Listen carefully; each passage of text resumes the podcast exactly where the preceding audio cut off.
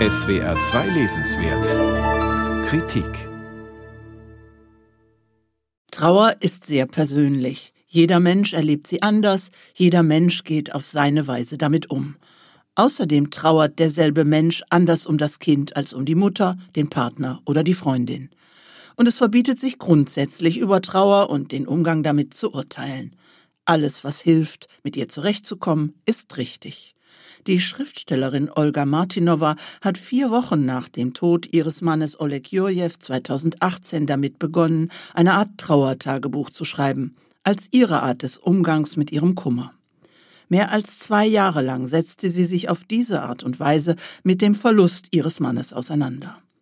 Sie reflektierte dabei nicht ganz unanstrengend etliche Werke der Weltliteratur zum Thema Sterben bis zu dem Tag, an dem sie so alt war wie Oleg Jurjew am Tag seines Todes. Sie versucht darin, sich dem Gefühl der Trauer zu nähern, es zu beschreiben und zu definieren. Außerdem berichtet sie von ihrer völlig veränderten Wahrnehmung des Lebens und der Menschen um sie herum. Sie bekennt auch, dass es für andere, die gerade nicht selbst trauern, gar nicht so einfach ist, gegenüber Trauernden die richtigen Worte zu finden. So nennt sie ihr Buch auch Gespräch über die Trauer denn mit anderen über diese zu sprechen erscheint ihr schwer. Und sie hat das Gefühl, dass von vielen Menschen Trauer als überflüssig und taktlos empfunden werde, weil sie dem Ideal der Selbstoptimierung widerspreche.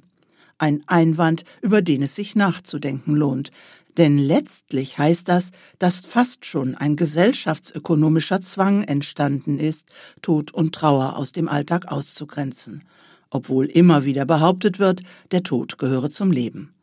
Auch anderen gängigen Floskeln wie das hätte dein Mann nicht gewollt spürt sie nach und erklärt sie für nicht sonderlich schlüssig, weil der oder die Tote ja inzwischen anderer Meinung sein könnte.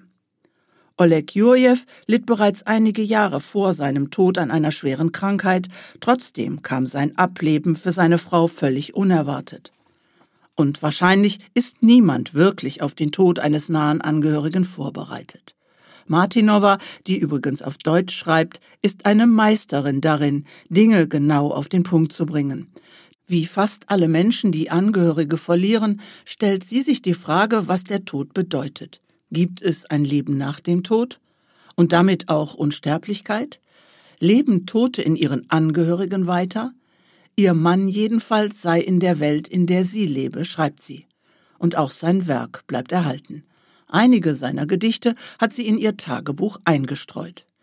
Außerdem setzt sie sich mit der These auseinander, dass zwar alle Trauernden die Hoffnung äußerten, ihr Verstorbener käme zurück, doch dies in letzter Konsequenz nicht wollten, weil sie durch seinen Tod mit ihm abgeschlossen haben.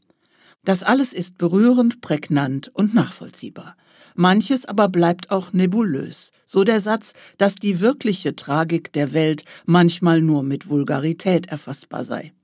Streckenweise ist Gespräch mit der Trauer ein nützliches Buch für Menschen, die sich selbst bereits mit Tod und Trauer auseinandersetzen mussten, weil sie ihre eigene Verzweiflung und ihre eigenen Ungewissheiten darin wiederfinden.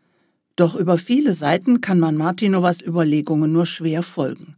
Sie beleuchtet die verschiedensten Versionen der Geschichte von Orpheus und Eurydike, geht auf die Auseinandersetzung von Roland Barthes mit dem Tod seiner Mutter ein, spürt dem Umgang der Romantiker wie Novalis mit dem Tod nach und Julian Barnes Empfindungen zum Tod seiner Frau.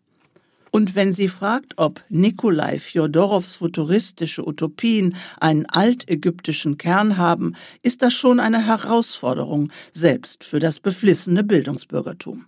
Deshalb ist Olga Martinovas Gespräch mit der Trauer nur Menschen zu empfehlen, die sich im weiten Spektrum der internationalen Literatur sattelfest fühlen. Olga Martinova, Gespräch über die Trauer. S. Fischer Verlag, 304 Seiten, 25 Euro.